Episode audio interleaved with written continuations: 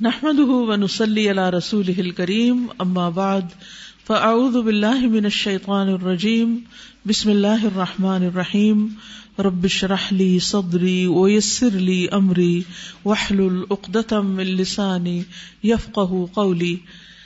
قال الله تعالى اللہ تعالی کا فرمان ہے، أعوذ بالله من الشيطان الرجيم. بسم الله الرحمن الرحيم يا أيها الناس قد جاءكم الرسول بالحق من ربكم فآمنوا خيرا لكم وإن تكفروا فإن لله ما في السماوات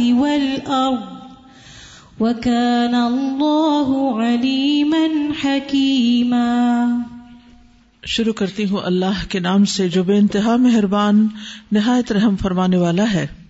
یا ایوہ الناس، اے لوگو، قد جاءکم، تحقیق آ گیا تمہارے پاس۔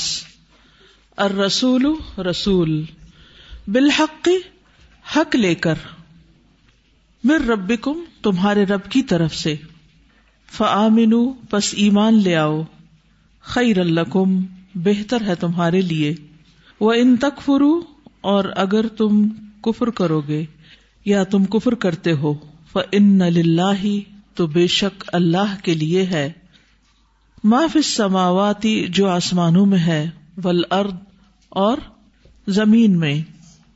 وکان اللہ اور ہے اللہ علیمن بہت علم والا، حکیمہ، بہت حکمت والا۔ تمام انسانوں سے خطاب ہے۔ اے لوگو قجا اکم اور رسول تحقیق آ گیا تمہارے پاس ار رسول کس رسول کی طرف اشارہ ہے؟ نبی صلی اللہ علیہ وسلم کی طرف۔ بالحق، حق لے کر۔ یعنی اس قرآن کے ساتھ، توحید کی دعوت کے ساتھ۔ مر رب کم کیا وہ خود ہی رسول بن گئے؟ نہیں، بلکہ کیسے آئے؟ اللہ تعالی کی طرف سے میر رب کم تمہارے رب کی طرف سے۔ اب تمہارا فرض کیا بنتا ہے؟ یعنی اللہ نے تو رسول بھیج دیا ہے۔ اب تمہیں کیا کرنا ہے؟ فآمنو، ایمان لاؤ۔ سب ایمان لاؤ۔ کس کو دعوت دی جا رہی ہے؟ تمام انسانوں کو دعوت دی جا رہی ہے کہ تم ایمان لے آؤ۔ خیر اللہ تمہارے حق میں بہتر ہے۔ یعنی تمہارا ایمان لانا تمہیں کو فائدہ دے گا۔ وہ ان تک فرو اور اگر تم کفر کرتے ہو، نہیں مانتے، ایمان نہیں لاتے فن اللہ معاف سماوات ولرد تو بے شک اللہ کے لیے ہے جو بھی آسمانوں اور زمین میں ہے، وہ سب اسی کا ہے۔ اس کو کوئی بھی نقصان نہیں تمہارے کفر سے۔ یعنی اگر تم نہیں مانتے، تو اسے کوئی فرق نہیں پڑتا۔ ہر چیز اس کی اطاعت گزار ہے، اس کی فرما بردار ہے۔ وکان اللہ علی من حکیمہ اور اللہ خوب علم والا، خوب حکمت والا ہے۔ یعنی اسے ہر چیز کا پتا ہے، اپنی ساری مخلوق کے بارے میں علم رکھتا ہے، اور اس کا ہر فیصلہ حکمت پر مبنی ہے۔ تو اس لیے ہم سب کو یہ بات یاد رکھنی چاہیے کہ اگر ہم اللہ کی اطاعت نہیں کریں گے تو اس سے اللہ سبحان و تعالیٰ کا کچھ بھی نقصان نہیں۔ ایمان لانے کا ہم ہی کو فائدہ ہے اور انکار کرنے کا انکار کرنے والے کو ہی نقصان ہے۔ یہاں پر ہم دیکھتے ہیں کہ جو چیپٹر ہے وہ ہے فق توجی ول ارشاد اس میں پہلے ایمان والوں سے سارا خطاب ہے، اب تمام انسانوں سے خطاب ہے۔ تو اس سے یہ بات بھی پتہ چلتی ہے کہ قرآن کا میسج تمام انسانوں کے لیے اور تمام انسانوں کو مان جانا چاہیے کس کو؟ اپنے رب کو۔ اور رسول کے اس پیغام کو جو رب نے اس کو دے کر بھیجا ہے۔ یا الناس قد جاءکم الرسول بالحق من ربکم فآمنوا فآمنوا خیرا لکم۔ وَإِن تَكْفُرُوا فَإِنَّ لِلَّهِ مَا فِي السَّمَاوَاتِ وَالْأَرْضِ وكان الله عليما حكيما قال اللہ تعالی اللہ تعالی کا فرمان ہے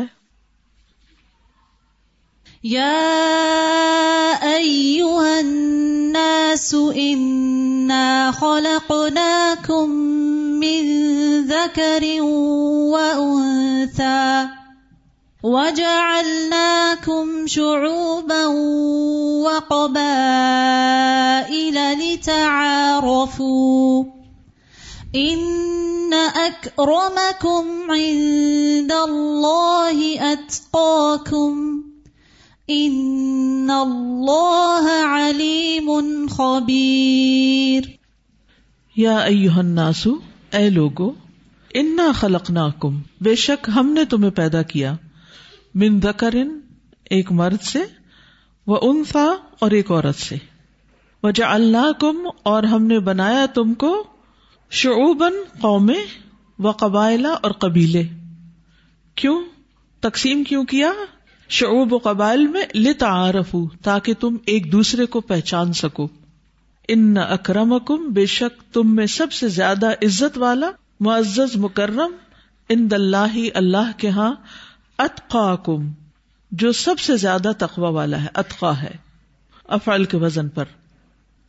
ان اللہ، بے شک اللہ علیم، خوب علم والا ہے، خبیر، خوب خبر رکھنے والا ہے۔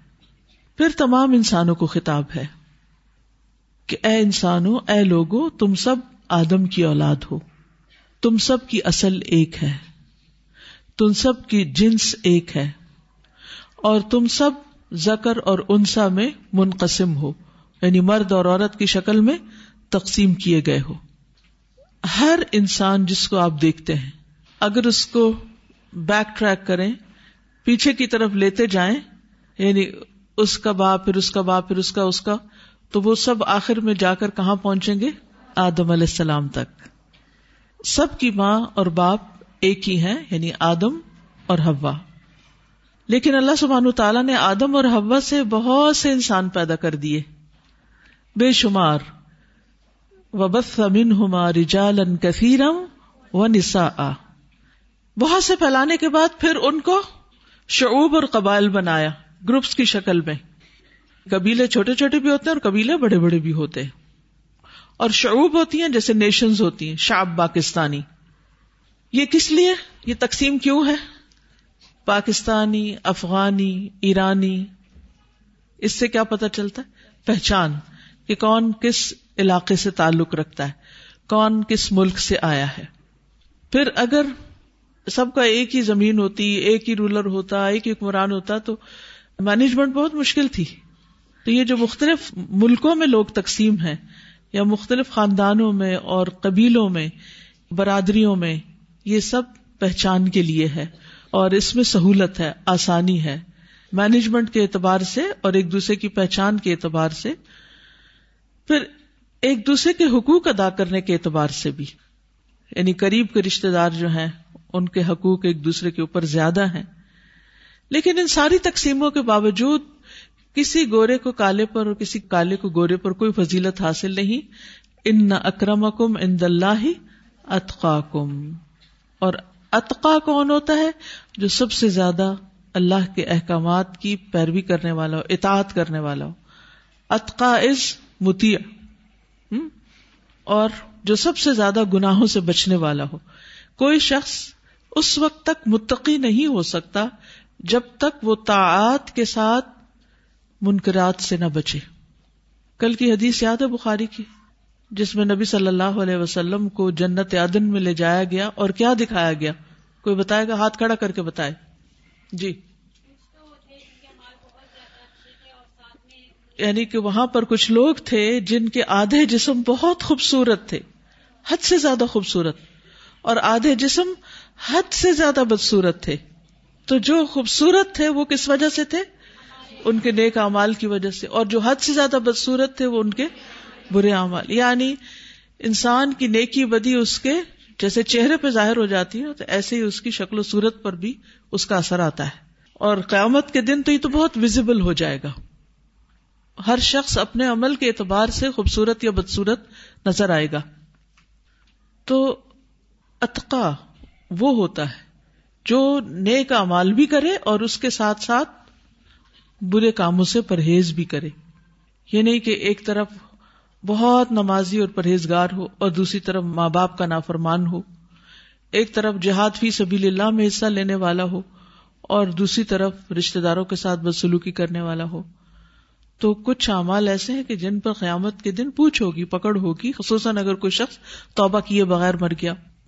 اور پھر ان میں عزت والا کون ہے؟ یعنی قبیلہ ہو یا انسان ہو؟ وہ ان کے عمل اور تقوا کی وجہ سے ہے۔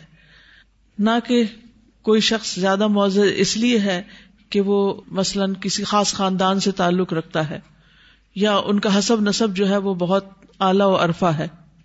اور پھر یہ پچھلی آیت کے آخر میں بھی اللہ کے علیم ہونے کی بات ہے۔ یہاں بھی اللہ سبحان و تعالیٰ کے علیم ہونے کی بات ہے۔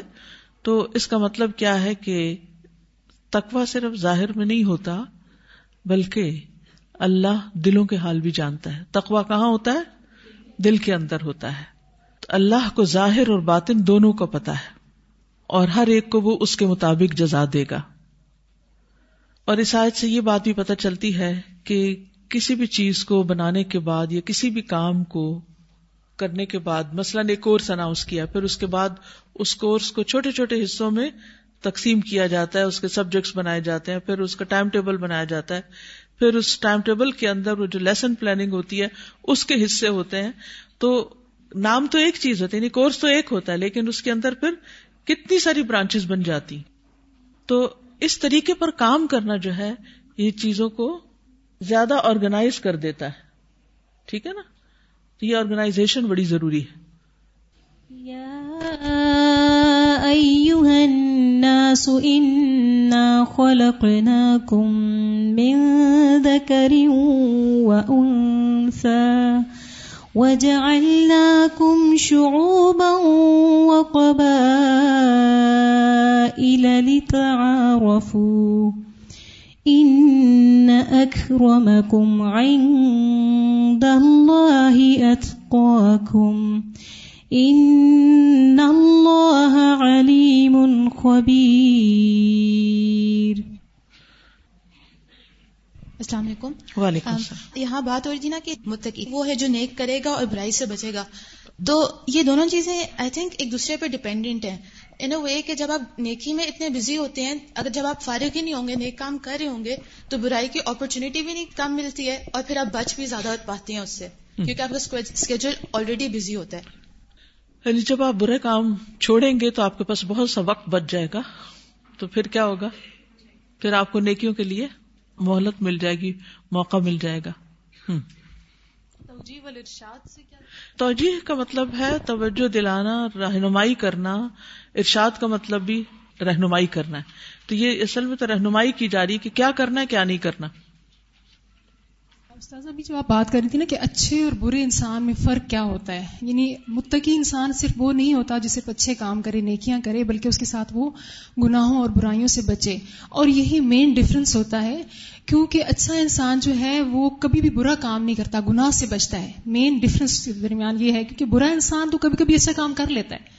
سچا انسان وہ ہوتا ہے جو کبھی جھوٹ نہیں بولتا، جو جھوٹا انسان ہے وہ کبھی کبھی سچ بھی بول دیتا ہے۔ استاذہ اکثر لوگ کہتے ہیں کہ فلاں نے تو قرآن بھی پڑھا ہے اور پھر بھی اتنے اعمال اس کے برے ہیں۔ تو قرآن کی پہلی آیت میں ہی اللہ تعالیٰ یہ بتا دیتے کہ یہ کتاب تو برحق ہے اس میں کوئی شک تو نہیں ہے لیکن راستہ کس کو دکھائے گی؟ متقین کو متقین۔ قال اللہ تعالی اللہ تعالیٰ کا فرمان ہے يا أيها الناس قد جاءكم برهان من ربكم وأنزلنا إليكم نورا مبينا فأما الذين آمنوا بالله واعتصموا به فسيدخلهم في رحمة منه وفضل ويهديهم ويهديهم إليه صراطا مستقيما. یا ایوہ الناس، اے لوگو، قد جا اکم تحقیق آ گئی تمہارے پاس۔ برہان دلیل، برہان، روشن دلیل۔ مر رب تمہارے رب کی طرف سے۔ وہ انزل نہ کم نور مبینہ اور اتارا ہم نے تمہاری طرف نور واضح۔ فم الدین آمنو بس وہ لوگ جو ایمان لائے بلّہ ہی اللہ پر وہ بھی اور انہوں نے اس کو مضبوطی سے تھام لیا۔ فس خل فی رحمت من پسند قریب وہ داخل کرے گا ان کو اپنی طرف سے رحمت میں۔ وہ فضل اور فضل میں وہ ہم اور وہ ان کی رہنمائی کرے گا الہی ہی اپنی طرف۔ سرات مستقیمہ سیدھے راستے کی طرف۔ یہاں بھی تمام انسانوں سے خطاب ہے کہ تمہارے پاس تمہارے رب کی طرف سے واضح دلائل آ چکے ہیں۔ اور یہاں تمام انسانوں سے بات کی جا رہی ہے۔ یعنی اللہ نے تم پر حق کا راستہ کھول کر واضح کر دیا ہے۔ اور اس کا اپوزٹ جو ہے وہ تمہیں بیان کر دیا ہے۔ اور اس میں دلائل کس قسم کے ہیں؟ عقلی بھی ہیں، نقلی بھی ہیں، افق آفاق کے بھی ہیں اور نفس کے بھی ہیں۔ جیسے قرآن مجید میں آتا نا سنوری ہم آیات نا فل آفاق وفی انفسم حتہ یتبین لہم انہ الحق۔ اور اللہ تعالی کا قول ہے کہ وہ انزلنا الئی کم نور مبینہ ہم نے تمہاری طرف نور مبین نازل کیا ہے۔ نور مبین سے مراد قرآن عظیم ہے یعنی قرآن مجید اتارا ہے۔ جو اول و آخر سب لوگوں کی ہدایت اور بھلائی کا ذریعہ ہے۔ تو اس لیے کوئی انسان یہ نہیں کہہ سکتا کہ اس کے پاس ہدایت نہیں پہنچی۔ اگر پیغمبروں کی ہدایت پہنچی ہے تو ٹھیک، ورنہ اللہ تعالیٰ نے انسان کے اندر بھی ہدایت کی طلب رکھی ہے۔ تو وہ لوگ جو ایمان لائے اللہ پر اور انہوں نے اس کو مضبوط تھام لیا تو اللہ ان کو اپنی رحمت میں داخل کرے گا اور فضل عطا کرے گا اور سیدھا رستہ بھی ان کو دکھائے گا۔ الناس قد جاءكم برهان من ربكم وأنزلنا إليكم نورا مبينا فأما الذين آمنوا بالله واعتصموا به فسيدخلهم في رحمة منه وفضل ويهديهم ويهديهم إليه صراطا مستقيما. السلام علیکم و رحمۃ اللہ۔ جی اس آیت سے کیا سمجھ آئی آپ کو؟ اس سے کیا ہمیں ارشاد ملتا ہے؟ کیا توجیح ملتی ہے؟ اس کے بارے میں آپ کو کیا سمجھ آئی اس آیت سے؟ برہان کیا ہے؟ اللہ تعالیٰ نے کیا برہان بھیجا ہے؟ قرآن۔ اور برہان ہوتا کیا ہے؟ ایک واضح دلیل۔ ہم۔ تو کس چیز کی دلیل ہے قرآن؟ کیسے برہان ہے؟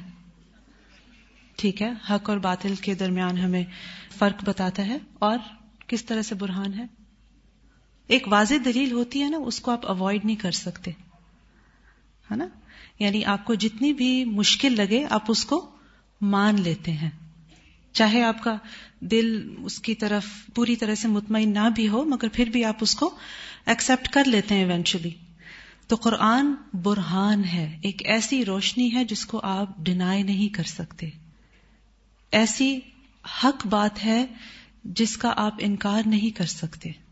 اسی لیے تھا نا کہ جو دشمن تھے آپ صلی اللہ علیہ وسلم کے، تو وہ قرآن کے آگے چپ ہو جاتے تھے۔ کتنی مرتبہ ہوتا تھا کہ آپ صلی اللہ علیہ وسلم قرآن کی تلاوت کرتے تھے اور بس لوگ چپ ہو جاتے تھے آگے سے یا کہتے تھے کہ بس یہ ہم نہیں اور سن سکتے کیونکہ اس کا کوئی جواب نہیں ہوتا تھا ان کے پاس۔ تو اس کا مطلب ہے کہ دلوں کو تبدیل کرنے والا کیا ہے؟ قرآن۔ السلام علیکم۔ The chapter we have just started تو اس میں میں دیکھ رہی تھی کہ یا ایو ہناس پریویس پیج کی ٹو آیات کو ملا کے الیون ٹائمس ہے۔ And the pattern is almost the same قد جاءکم الرسول. دین قد جاءکم برہان قد جاءتکم موعظہ قد جاءکم الحق. سو آئی واز تھنکنگ اللہ تعالیٰ کہہ رہے ہیں کہ یا ایو ہناس پبلک پیپل آپ کے پاس یہ آ چکا ہے لیکن ہم لے کر جائیں گے تو پہنچے گا نا پبلک تک دے ڈو ناٹ نو کہ ان کو خطاب کر کے اللہ تعالیٰ قرآن میں کیا کیا کہہ رہے ہیں اٹ از آور ریسپانسبلٹی ان تک پہنچ جائے and we will be held accountable for it جیسے اللہ تعالیٰ فرماتے ہیں کہ وہ تکون شہدا الناس تو مجھے ایسی فیلنگز آتی ہیں کہ اللہ تعالیٰ قیامت کے دن انسانیت سے پوچھیں گے اور پھر ہم سے پوچھیں گے کہ کیا تم نے پہنچا دیا تھا؟ تو ہم نے نہیں پہنچایا۔ بالکل۔ تو ہماری ذمہ داری بنتی ہے کہ برہان لوگوں تک لے کر جائیں۔ وہ انزلنا الیکم نورم مبینہ نورم مبینہ کیا ہے؟ قرآن ہے نا؟ اور اس کا مطلب کیا ہوتا ہے نورم مبینہ کا؟ واضح روشنی۔ مگر یہ کس کے لیے روشنی ہے؟ فم الدین امن بلّہ واٹسم بھی وہ لوگ جو کہ ایمان لائیں اور مضبوطی سے تھامے واٹسم بھی چھوڑے نہیں۔ چھوڑتے کب ہیں؟ کب ہاتھ ڈھیلا ہو جاتا ہے؟ جب کوئی اور مشغولیت ہوتی ہے، کبھی ہم ڈسٹریکٹ ہو جاتے ہیں۔ کبھی ہوا آپ کے ساتھ کہ کوئی چیز آپ نے پکڑی ہوئی ہے کافی دیر تک اور پھر آپ کا ہاتھ ڈھیلا ہونے لگتا ہے؟ تھک جاتے ہیں کبھی کبھی مشکل بھی لگتی ہے ہمیں۔ مگر یہ ہے نا کہ جب آپ کسی چیز کو مسلسل تھامے رہتے ہیں نا، تو آپ کے ہاتھ پکے ہو جاتے ہیں۔ مجھے یاد ہے کہ جب میرا بیٹا چھوٹا سا تھا نا، تو اس کو میں اٹھا اٹھا کے اتنی عادت ہو گئی تھی۔ تو ایک میری دوست نے اس کو اٹھایا تو وہ تھک گئی تھوڑی دیر میں۔ کہتی اس کو واپس دے دو، میں نہیں اٹھا سکتی اور۔ میں نے کہا، کیوں؟ میں تو اس کو سارے سارے دن اٹھاتی ہوں، تم تھوڑی دیر میں تھکی کہتی ہاں مجھے بھاری لگ رہا ہے۔ آپ کے ساتھ بھی ہو سکتا ہے ایکسپیرینس کیا ہو کہ کوئی چیز آپ شروع میں اٹھاتے نا تو تھکن ہوتی ہے، مگر کچھ عرصے کے بعد آپ کے مسل اسٹرانگ ہو جاتے ہیں۔ تو اسی طرح سے دین پر عمل کرنا ایک خاص ماحول میں، جس طرح آپ ابھی یہاں ہیں، آسان تو ہے، مگر جب آپ یہاں سے باہر نکلتے ہیں، اس وقت مشکل ہوتی ہے۔ مگر پریکٹس سے مشکل کام بھی آسان ہو جاتا ہے۔ جب کوئی چیز مشکل لگے یا ہم تھکنے لگے تو اس کا حل یہ نہیں ہے کہ ہم اس کو چھوڑ دیں۔ یہ تو اپنے آپ کو خسارے میں ڈالنا ہے نا۔ حل کیا ہے؟ حل کیا ہے؟ کہ آپ اور جان لگائیں، اور کوشش کریں، اور محنت کریں، اور اس سے پھر آسانی بھی ہوتی ہے۔ جیسے قرآن میں بھی آتا ہے کہ فم یکفر بالطاغوت ویؤمن باللہ فقد استمسک بالعروۃ الوثقى۔ بالکل۔ یعنی اس کو پھر اسی طرح تھام کے رکھے بالکل۔ اور انہی آیات میں آتا ہے نا کہ اللہ ولی الذین آمنوا۔ اللہ ایسے لوگوں کا دوست ہوتا ہے۔ پھر اللہ ان کو اندھیروں سے بھی نکالتا ہے۔ یخرجہم من الظلمات الى النور۔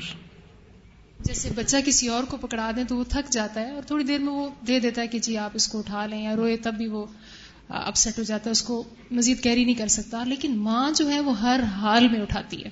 بالکل۔ وہ نہیں چھوڑتی۔ نہیں چھوڑ جتنا تھکے جو مرضی ہو وہ اس کو نہیں چھوڑتی۔ کتنی ماؤں کے ساتھ ہوتا ہے کہ کمر میں پرابلم شروع ہو جاتی ہے۔ آپ لوگوں کے پاس تو یہ آسانی ہے نا کتنے لوگ ہوتے ہیں آپ کے پاس ساتھ ساتھ۔ جہاں پر میں رہتی ہوں وہاں پر عورتیں بیچاریاں اکیلی ہی ہوتی ہیں۔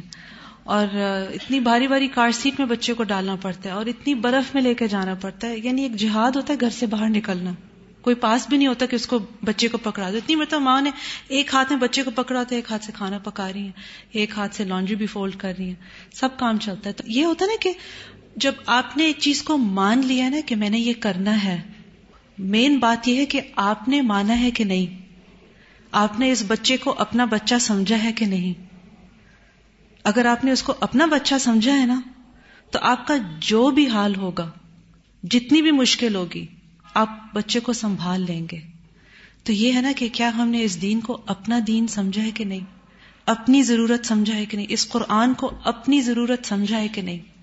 تو اس لیے وارتسم بھی اس کو کسی اور کا نہ سمجھے اپنا سمجھے یہ نہ سوچے کہ قرآن لوگوں کی ہدایت کے لیے، آپ کی ہدایت کے لیے بھی ہے۔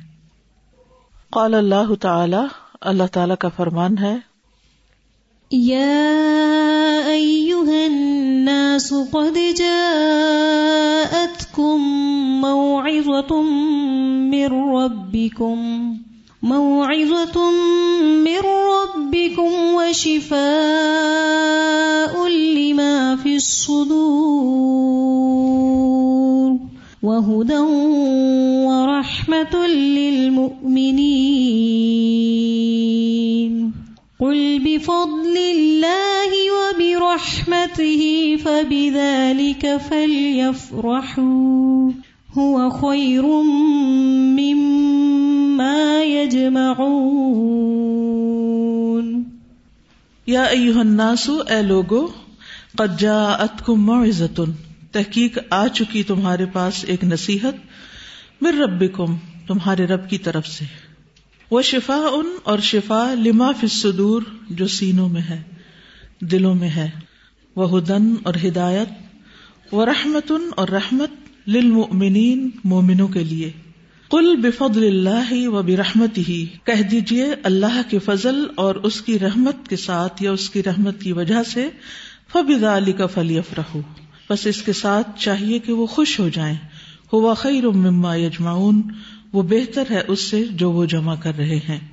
یہاں پھر تمام انسانوں کو خطاب ہے کہ اے لوگوں تمہارے پاس ایک نصیحت یعنی قرآن مجید کی شکل میں ایک نصیحت آ گئی ہے مر رب اور یہ تمہارے رب کے پاس سے آئی ہے۔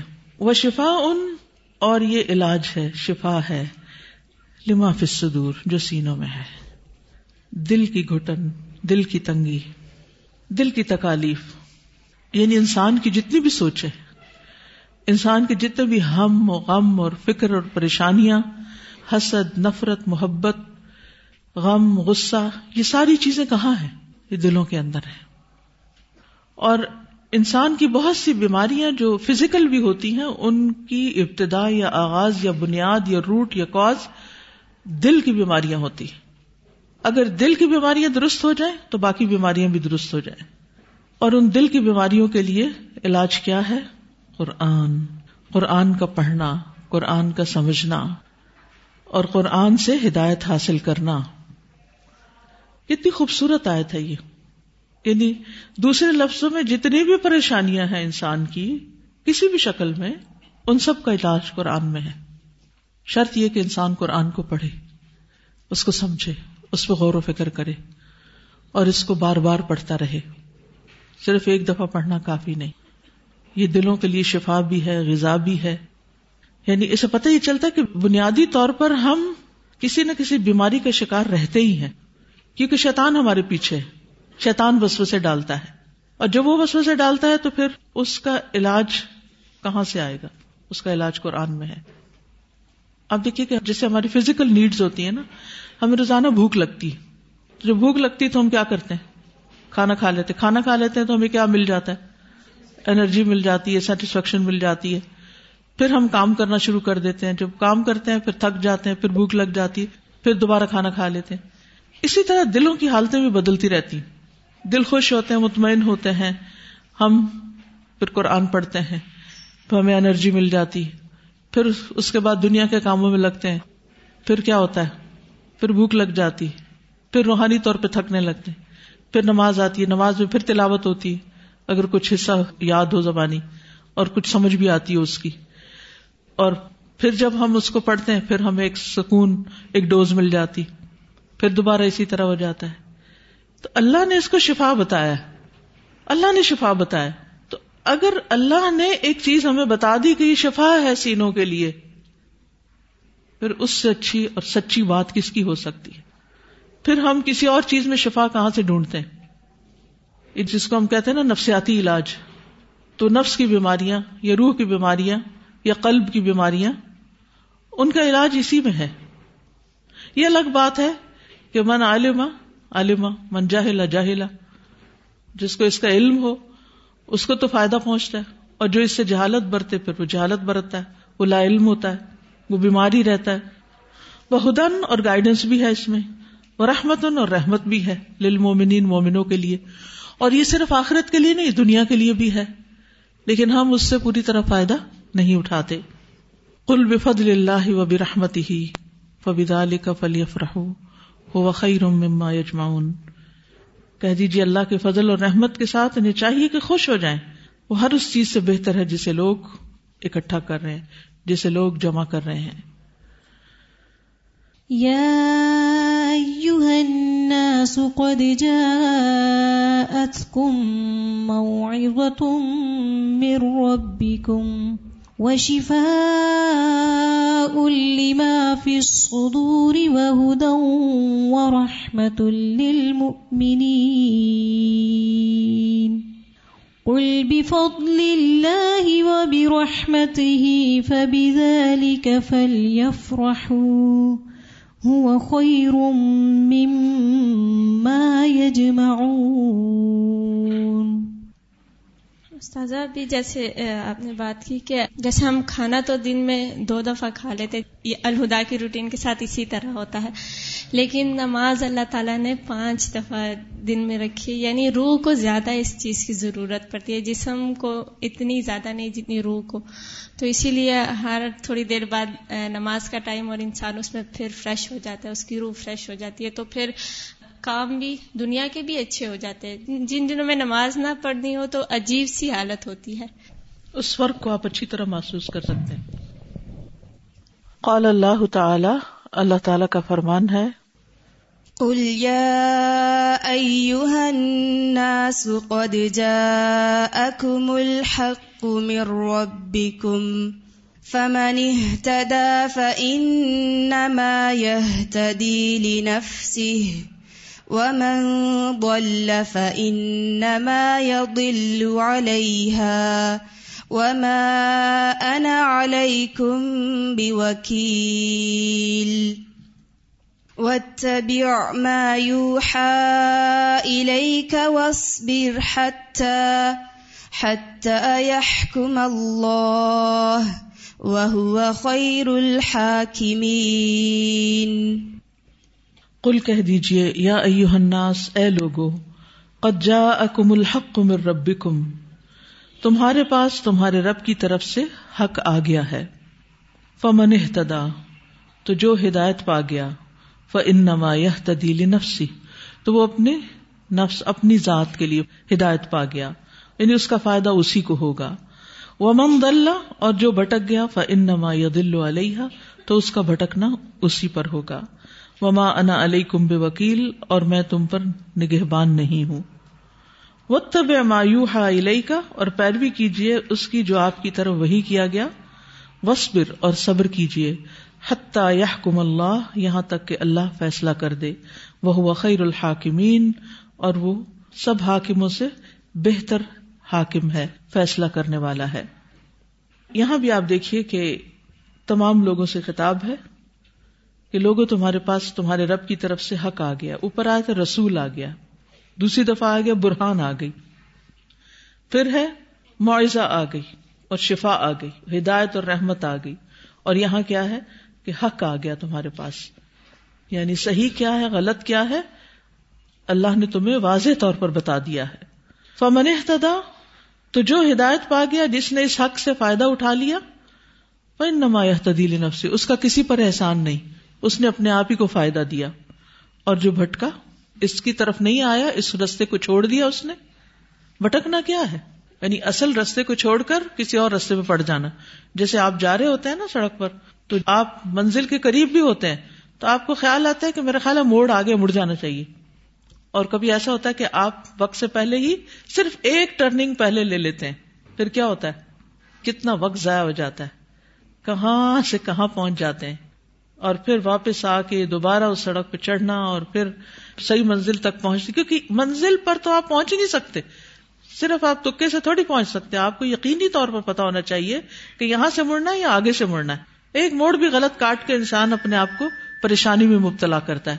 تو اسی طرح اگر انسان کہیں پر بھی صحیح رستے پہ چلتے چلتے رستہ بدل لے، جیسے مثلا اگر آپ اس وقت قرآن پڑھ رہے ہیں، قرآن کی روشنی میں زندگی بسر کر رہے ہیں، عمل کرنے کی کوشش کر رہے ہیں، پھر آپ اس کو چھوڑ دیتے ہیں اور اسے چھوڑ دیں گے تو کیا ہوگا؟ جو ہماری خواہشات ہیں دل میں۔ شفا ان سدور وہ جو سدور میں خواہشات سب سے بڑھ کے ہوتی ہیں نا، جو انسان کو بھٹکاتی ہیں۔ تو قرآن ان خواہشات کی صفائی کرتا رہتا ہے، ان کو چینلائز کرتا رہتا ہے اور کنورٹ کرتا رہتا ہے بہترین چیزوں کی خواہش کے لیے۔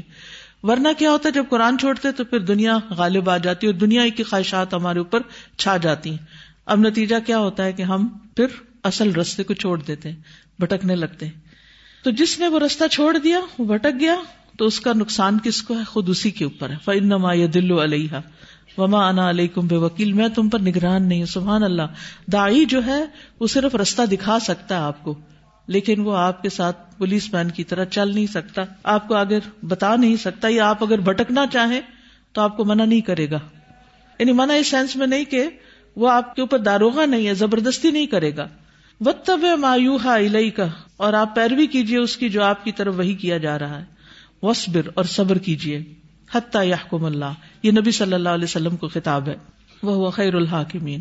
اللہ بہترین فیصلہ کرے گا۔ آپ اس بات کی فکر نہ کیجیے يا أيها الناس اتقوا ربكم إن زلزلة الساعة شيء عظيم يوم ترونها تذهل كل مرضعة عما أرضعت عما أرضعت وتضع كل ذات حمل حملها وترى الناس سكارى وما هم بسكارى، ولكن عذاب الله شديد. یا ایوہ الناس اتقوا ربکم۔ اے لوگو، ڈرو اپنے رب سے۔ ان زلزلۃ الساعتی بے شک قیامت کا زلزلہ شیء عظیم، بہت بڑی چیز ہے۔ یوم ترونہا، جس دن تم اس کو دیکھو گے تدہلو غافل ہو جائے گی کلو مرد ہر دودھ پلانے والی۔ اما اردعت، اس سے جس کو اس نے دودھ پلایا یعنی اپنے دودھ پیتے بچے سے۔ وہ تدا کلو ذات حمل اور گرا دے گی ہر حمل والی حملہ اپنے حمل کو۔ وہ ترن ناسا سکارا، اور تم دیکھو گے لوگوں کو نشے میں۔ وما ہم بھی سکارا اور نہیں ہے وہ نشے میں۔ ولاکن عذاب اللہ ہی شدید، لیکن اللہ کا عذاب ہی بڑا سخت ہے۔ یہاں تمام انسانوں کو ڈرایا جا رہا ہے، خبردار کیا جا رہا ہے۔ کس سے؟ اس آنے والے دن سے۔ وہ دن جو بڑا بھاری دن ہوگا۔ وہ دن زلزلوں کا دن ہوگا اور پھر وہ زلزلہ قیامت ہوگا۔ ان زلزلہ تسا آتی کیسا ہے وہ زلزلہ قیامت؟ شعیون عظیم۔ بہت بڑی چیز ہے۔ یعنی جس کی وسط اور جس کی انٹینسٹی اس کا کوئی اندازہ ہی نہیں کر سکتا۔ دنیا میں کوئی کلیمٹی اس کے لیے مثال نہیں بن سکتی۔ کہ ہم کہیں کہ قیامت کا زلزلہ فلاں زلزلے کی طرح یا فلاں زلزلے کی طرح ہے؟ وہ شعیون عظیم ہے۔ وہ بہت بڑے پیمانے پہ زلزلہ ہے۔ ابھی تو آپ دیکھیں کہ زمین کے ایک حصے پہ زلزلہ آتا ہے تو دوسرے پہ خبر بھی نہیں ہوتی۔ مخصوص ایریاز میں زلزلہ آتا ہے، لیکن وہ زلزلہ پوری زمین پر ہوگا۔ انسان کہیں پر بھی بھاگ کر اپنا آپ بچا نہ سکے گا۔ تو بیسیکلی یہاں قیامت کے دن کے جو احوال ہیں، احوال ہال سے، حال سے نہیں ہال ان سے خبردار کیا جا رہا ہے۔ کہ تم سوچ نہیں سکتے کہ اس دن ہوگا کیا۔ جسے قرآن مجید میں آتا نا ازا رجت الردو رجا و بست الجبال بسا فکانت ہبا ام ممبسا اسی طرح ازا زلزلت اردو زلزا اور پھر پہاڑ پھٹ جائیں گے۔ اور پھر، اذا دکت الارض دکا اور پھر کسیبن مہیلا ہبا ام ممبسا یہ سارے کیفیات قرآن مجید میں قیامت کے دن کی بتائی گئی ہیں کہ پہاڑوں کا اور زمین کا حال کیا ہوگا اور آسمانوں کا حال کیا ہوگا۔ ادھر سما ان شقت ادھر سما ان فطرت ادھر شمس کبفرت و ازن نجوم کدرت اور پھر اسی طرح ازن نجوم ان منتصرت بھی آتا ہے۔ اور پھر یوم یجعل الولدان شیبا۔ تو یہ ساری کیفیات قیامت کے دن کی ہیں جن کا ذکر قرآن مجید میں آتا ہے اور اس سے پتہ چلتا ہے کہ وہ دن بہت سخت دن ہوگا اور وہ دن سب کو دیکھنا ہوگا۔ اس دن امن میں کون ہوگا اس ہال سے اور اس خوف سے جو دنیا میں اس دن سے ڈرتا رہا۔ جو آج ڈرتا ہے اس دن کی بڑائی سے وہ اس دن امن میں آ جائے گا کیونکہ اس کے لیے اس نے تیاری کی ہوگی۔ یوم ترو نہا تدہلو کلو مردیات نما اردات یہاں اس کی ہولناکی کا ذکر کرتے ہوئے بیان فرما دیا گیا کہ ماں بچے کو بھول جائے گی، اپنے دودھ پیتے بچے کو۔ دیکھیے، ماں اپنا موبائل بھول سکتی ہے، چابیاں بھول سکتی ہے، اور بہت کچھ بھول سکتی ہے، اپنے بچے کو نہیں بھول سکتی کہ کہیں اس نے دودھ پلا کے بچے کو لٹایا اور اس کے بعد وہ بیگ اٹھا کے چل پڑی۔ نہیں، یہ ہو ہی نہیں سکتا، وہ بچہ اٹھا کے ہی جائے گی۔ لیکن اس دن وہ اپنے بچے کو بھول جائے گی۔ چھوٹے بچے کو یہاں خاص طور پر دودھ پیتے بچے کی بات ہے۔ اور پھر حمل بھی گرا دے گی یعنی عورتوں کے حمل باقی نہیں رہے گے عورت کا حمل عام حالات میں نہیں گرتا، بہت سیکیور ہوتا ہے۔ صرف اس وقت گرتا ہے جب واقعی کوئی بہت بڑا حادثہ ہو۔ مترنا سا سکار، اور لوگ مارے مارے پھر رہے ہوں گے، جیسے وہ ڈرنک ہوں۔ اور کوئی ادھر ٹکر مارے گا، کوئی ادھر مارے گا، کوئی کچھ کرے گا، کوئی کچھ کرے گا۔ حالانکہ ان کے اوپر کسی شراب کا نشہ نہیں ہوگا، کسی اڈکشن کی وجہ سے وہ ایسا نہیں کر رہے ہوں گے۔ ولا کن نہ عذاب اللہ شدید، لیکن اللہ کا عذاب ہی بہت سخت ہوگا۔ قال اللہ تعالی اللہ تعالی کا فرمان ہے۔ الناس ضرب مثل فاستمعوا له إن الذين تدعون من دون الله لن يخلقوا ذبابا ولو اجتمعوا له۔ وَإِن يَسْلُبْهُمُ الذُّبَابُ شَيْئًا لَا يَسْتَنقِذُوهُ مِنْهُ ضَعُفَ الطَّالِبُ وَالْمَطْلُوبُ مَا قَدَرُ اللَّهَ حَقَّ قَدْرِهِ إِنَّ اللَّهَ لَقَوِيٌّ عَزِيزٌ یا الناس، اے لوگو، ضرب مثل۔ ایک مثال بیان کی جاتی ہے۔ فاستمعوا له، اس کو غور سے سنو۔ ان الدینہ بے شک وہ ہستیاں تدون من دون اللہ، جنہیں تم اللہ کو چھوڑ کے پکارتے ہو۔ لن يخلقوا ذبابا، وہ ایک مکھی بھی پیدا نہیں کر سکتی۔ ولا اجتمعوا له، اگرچہ وہ سب اس کے لیے جمع ہو جائے یعنی اس مکھی کو بنانے کے لیے ساری کی ساری دنیا کے ایکسپرٹس کٹھے ہو جائیں، تو وہ نہیں بنا سکتے۔ وہ یس لب ہوں اور اس سے بڑی چیز کیا؟ کہ اگر اصلی مکھی ان سے چھین لے جائے شعی ان کوئی بھی چیز چھوٹی سی، لا یستن نہیں وہ چھڑا سکتے اس کو، کیونکہ اسی وقت منہ میں لے کے ہزم کر لیتی، وہ باہر ہی نہیں نکال سکتے۔ لا یستن منہ دا افت طالب والمطلوب، بہت کمزور ہے طلب کرنے والا بھی اور مطلوب بھی۔ ما قدر اللہ حق کا قدری ہی انہوں نے اللہ کی قدر ہی نہیں کی، جیسا کہ حق ہے اس کی قدر کرنے کا۔ ان اللہ قبی عزیز بے شک اللہ البتہ بہت قوت والا، بہت زبردست ہے۔ اس آیت میں بنیادی طور پر اللہ سبحان و تعالیٰ نے بندوں کو ایک مثال کے ذریعے غیر اللہ کی عبادت سے منع کیا ہے اور اس کا نقصان بتایا ہے۔ اور ان معبودوں کی کمزوری بھی بتائی ہے۔ تو تمام لوگوں سے خطاب ہے، یا الناس یعنی مومنوں سے بھی اور کفار سے بھی۔ مومن جب اس مثال کو سنتے ہیں تو ان کا علم اور بصیرت بڑھتی ہے۔ یعنی سوال یہ پیدا ہوتا ہے کہ مومن تو غیر اللہ کی عبادت نہیں کرتے۔ پھر انہیں کیوں یہ مثال بتائی جا رہی ہے؟ تو مومن اللہ کی بات سن کر ان کی بصیرت میں اضافہ ہوتا ہے، ان کے علم میں اضافہ ہوتا ہے۔ اور کافر جب وہ سنتے ہیں تو ان کے خلاف وہ آیت حجت قرار پاتی ہے۔ وہ ان کے خلاف ایک گواہی بن جاتی ہے۔ ضرب مثلاً فستم لہو یعنی اپنے کان ڈالو، غور سے سنو، اتنے غور سے سنو کہ بات سمجھ جاؤ۔ اس وقت میں تمہارے کان پوری طرح اس طرف متوجہ ہوں، تمہارے دل غافل نہ ہو اور تم اور چیزوں کے بارے میں نہیں سوچو، بلکہ کان اور دل دونوں کو جمع کر کے سنو۔ کیا ان الدین تدون من دون اللہ؟ بے شک وہ ساری ہستیاں جن کو تم اللہ کو چھوڑ کے پکارتے ہو۔ اس میں وہ سب شامل ہے جن جن کو بھی انسان اللہ کے سوا پکارتا ہے، یا ان سے دعا کرتا ہے، یا ان کی عبادت کرتا ہے، فرمایا لئی یخلق زبابن مکھی کیا ہے؟ مخلوقات میں سے سب سے حقیر چیز۔ کہ وہ ہرگز بھی پیدا نہیں کر سکتے ایک مکھی۔ ایک گٹیا سی چیز جس کو تم سمجھتے ہو، وہ تو وہ ایک ایسی چیز بھی نہیں بنا سکتے۔ یعنی ان کی قدرت اور طاقت میں ہی نہیں۔ کہ ایسی کوئی ضعیف سی مخلوق بھی بنا سکیں۔ اور بڑی بڑی چیزیں بنانا تو بڑی دور کی بات ہے۔ کہ کوئی درخت بنا دے یا کوئی پہاڑ بنا دے یا کوئی سمندر بنا دے اللہ کے سوا۔ نہیں، جو اللہ نے بنایا اس میں کوئی انسان کچھ بھی اضافہ نہیں کر سکا۔ ولا وشتما لہو خواہ وہ سارے کے سارے اکٹھے ہی ہو جائیں۔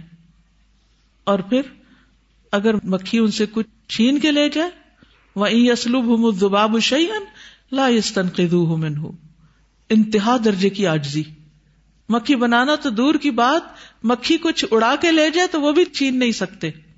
ضعف طالب طالب کون ہے؟ معبود ہے یہاں۔ ضعف طالب اللہ کے سوا یعنی کہ جو طلب کرتا ہے۔ بل مطلوب کیا ہے؟ زباب۔ ٹھیک ہے نا؟ جی۔ تو دونوں ہی ضعیف ہے یعنی مکھی بھی ضعیف ہے اور اور کون ضعیف ہے؟ بنانے کی کوشش کرنے والے یعنی وہ معبود، طالب یہاں معبود ہیں۔ کیسے؟ یعنی اللہ تعالیٰ کس سے مثال دے رہا ہے کہ وہ ہستیاں جن کو تم اللہ کے سوا پکارتے ہو، وہ مکھی نہیں بنا سکتے۔ تو وہ ہستیاں مکھی بنانے والی اگر تم سمجھتے ہو، تو وہ معبود ہوئے نا پھر۔ تو طالب سے مراد کون ہے؟ معبود۔ اللہ کے سوا جن جن کی تم عبادت کرتے ہو۔ اور بنانا کیا ہے انہوں نے؟ ان کا مطلوب کیا ہے مکھی۔ تو دونوں ہی کمزور ہیں۔ طالب مطلوب اور دونوں ایک دوسرے سے بڑھ کے کمزور ہیں۔ کہ تم اتنی حقیر چیز کو، اتنے کمزور انسان، یا اتنی کمزور دیویاں، دیتاؤں کو اللہ رب العالمین کے مقام پہ لاتے ہو؟ کیسا ظلم ہے یہ شرک؟ بہت بڑا گنا ما قدر اللہ حق قدری ہی انہوں نے اللہ کی قدر ہی نہیں کی، جیسا قدر کرنے کا حق ہے۔ ان اللہ قبی عزیز۔ بے شک اللہ ہی البتہ قوت والا، زبردست ہے، غلبے والا ہے۔ یعنی قوت اللہ کے پاس ہے۔ طالب اور مطلوب میں کوئی نہیں ہے۔ تمہارے معبودوں میں نہیں ہے۔ اور جو وہ بنائے، ان میں بھی کچھ نہیں ہے طاقت۔ قال اللہ تعالی اللہ تعالی کا فرمان ہے۔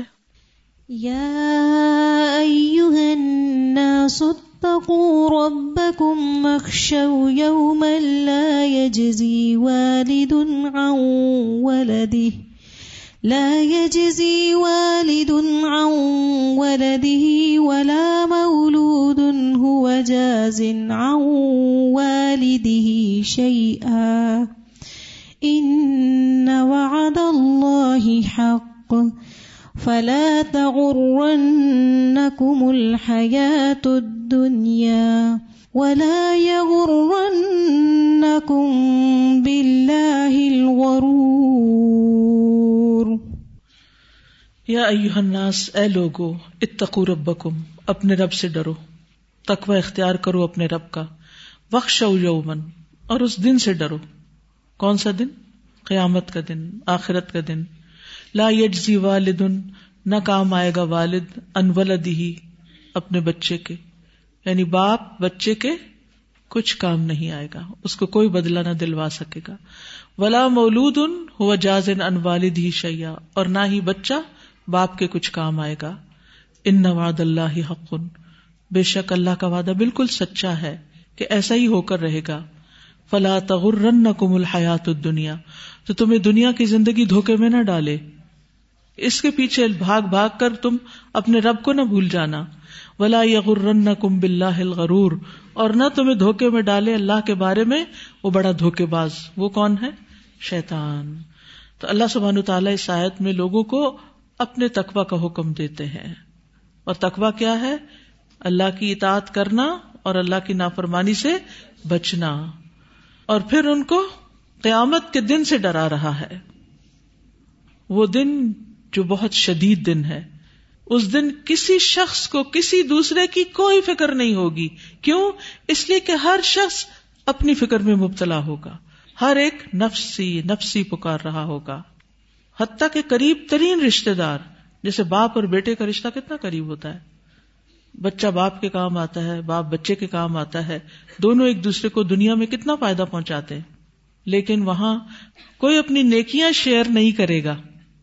وہاں نہیں نیکیاں شیئر کرے گا اور نہ کسی کا کوئی بوجھ اٹھائے گا۔ لا تذر واضرت وزرا اخرا۔ ہر شخص کو کیا کام آئے گا؟ اس کا اپنا ہی عمل کام آئے گا۔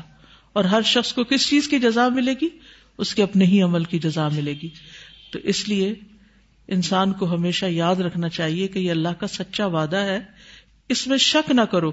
اس بات کے ہونے میں تمہیں کوئی بھول نہیں ہونی چاہیے۔ بالکل تصدیق شدہ بات ہے، جسے ہم کہتے ہیں نا کنفرمڈ کنفرم جیسے آپ کو کوئی کہ آپ کی سیٹ کنفرم ہوگی، اس کا کیا مطلب ہے؟ کہ اب آپ کو ٹریول کرنے میں کوئی مشکل نہیں ہے۔ تو فلا تغرن کم الحیات دنیا دنیا کی زندگی، اس کی زینت، اس کی رونق، اس کے فتنے، اس کے امتحان، کوئی بھی چیز یعنی اس کی خوشیاں اور اس کے غم، کوئی بھی چیز تمہیں دھوکے میں نہ ڈالے۔ ہم نیکی کے کام چھوڑ بیٹھتے ہیں نا چھوٹے چھوٹے بہانے کر کے۔ آج یہ مشکل ہے، آج یہ مسئلہ ہے، آج وہ مسئلہ ہے، اور ان مسائل میں پڑھ کے کیا کرتے ہیں؟ کبھی شادی ہمیں رستے سے ہٹا دیتی ہے، کبھی فوتگی ہٹا دیتی ہے، کبھی بیماری ہٹا دیتی ہے، کبھی کسی کی بات ہٹا دیتی ہے، کبھی کوئی غم، کبھی کوئی خوشی، کبھی کوئی مہمان، کبھی کچھ کبھی کچھ۔ ہم اپنی اصل کو بہت جلدی بھولنے لگتے ہیں، اپنے انجام کو بہت جلدی بھولنے لگتے ہیں۔ اور اسے بھولنے سے مراد کیا ہے؟ اپنی نمازوں کو وقت پہ ادا نہ کرنا، اپنے فرائض کو صحیح طرح ادا نہ کرنا، ان میں کوتا کر جانا۔ تو یاد رکھو، ان واد اللہ حکن فلا تغر کم الحیات دنیا دنیا کے کام تمہیں اس دن کو نہ بھلا دیں، اس دن کی جزا و سزا کو نہ بھلا دیں۔ اور پھر ایک اور بڑی چیز یعنی سب کا ذکر کٹھا ہی کر دیا، حیات دنیا کا۔ اور اس میں ساری چیزیں آ گئی لیکن ایک چیز کا ذکر پھر الگ سے کیا۔ اور وہ کون ہے؟ شیطان، کیونکہ وہ انسان کو ہر وقت دھوکے میں ڈالتا ہے، ہر وقت بلواتا ہے۔ تو یاد رکھیے کہ اللہ کے وعدے سچے ہیں اور شیطان کے وعدے جھوٹے ہیں۔ دنیا ختم ہو جانے والی، آخرت ہمیشہ باقی رہنے والی ہے۔ اس لیے کسی سے بھی دھوکا نہ کھانا۔ یا عید ہوں و یومنی ہم وما یا عید ہوں شیتان اللہ غرورا۔ قال اللہ تعالی اللہ تعالی کا فرمان ہے یا ایوہ الناس اتقوا ربكم واخشوا يوما لا يجزي والد عن ولده. واخشوا يوما لا يجزي والد عن ولده ولا مولود هو جاز عن والده شيئا. إن وعد الله حق. فلا تغرنكم الحياة الدنيا ولا يغرنكم بالله الغرور. السلام علیکم ورحمۃ اللہ وبرکاتہ۔ وعلیکم السلام سزا آج کی جتنی بھی آیتیں تھی نا اس میں زیادہ تر یہ یاد تھا یا یو الناس۔ ایک تو اللہ سبحانہ تعالیٰ کتنی خوبصورتی سے ہمیں بلاتے ہیں۔ کہ متوجہ ہو جاؤ کہ میں جو کہنے والا ہوں، اس پہ غور و فکر کرو۔ ہم لوگ لوگوں سے فتوا لینے جاتے ہیں۔ اللہ سبحانہ تعالیٰ کہہ رہے ہیں کہ یہ قرآن ہے، برہان ہے، اس میں ہے حکمت کی باتیں۔ جس کو یہ سمجھ آ گیا، اس کی ساری تکلیفیں دور ہو جاتی ہیں۔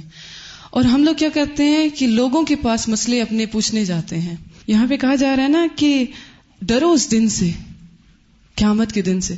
اگر کوئی ہمیں کہہ دیتے کہ یہاں پہ چھپکلی ہے، ہم لوگ بغیر دیکھے ڈر جاتے ہیں۔ لوگوں کی بات پس طرح یقین کرتے ہیں۔ یہاں پہ رب کہہ رہا ہے، اس دن کی ہولناکیوں سے ڈرو۔ تو کیوں نہیں ڈر لگتا ہے ہمیں؟ کیوں نہیں ہم لوگ اس دن سے ڈرتے کیوں نہیں ہے کیوں ہم لوگ صرف کانوں سے سنتے ہیں؟ کبھی دل سے سنیں تو دل لرز جاتا ہے۔ کیوں؟ یہ فطرت پہ ہے۔ جو دل سے سنتا ہے، اس کا دل پھٹ کے باہر آ جاتا ہے۔ جب آپ بولتے ہیں تو ایسے لگتا ہے کہ دل ہل رہا ہے۔ کیوں؟ وہ جب دل سے انسان سن رہا ہوتا ہے نا تو اس کو سمجھ آتی ہے کہ یہ کلام کس کا، یہ بول کون رہا ہے؟ یہ استاذہ آپ نہیں بول رہی، یہ میرے رب کا کلام ہے۔ وہ آپ کے منہ سے بلوا رہا ہے اور ہمیں سنوا رہا ہے۔ غلطی یہ ہو جاتی ہے، ہم سنتے کانوں سے ہیں، سنتے دلوں سے نہیں ہیں۔ If you are looking for the real happiness real joy then you are in wrong place this world is designed to just break your heart یہ کبھی تکلیفیں، کبھی مطلب ہر چیز آپ کو چھوڑ کے چلی جائے گی۔ حتیٰ کہ آپ کی سانس تک آپ کو چھوڑ کے چلی جائے گی۔ ایک وفا ہے تو صرف آپ کے رب میں وفا ہے۔ اپنے رب میں وفا ڈھونڈو۔ ابھی ہمارا کورس ختم ہو گیا ہے۔ اب سمجھ لیں کہ میں سیرام میں بھی پیاسی ہوں، کل دریا میں ڈوبی تھی۔ تو یہ دریا ہے، علم کا دریا ہے۔ تو اس میں تیرنا سیکھیں۔ جزاک اللہ خیرن کثیر۔ السلام علیکم و رحمۃ اللہ۔ وعلیکم السلام۔ جزاکم اللہ خیرن۔ سبحان اللہ و بحمد کا اشد اللہ اللہ اللہ انت۔ استخر کا و اطوب السلام علیکم و رحمۃ اللہ وبرکاتہ۔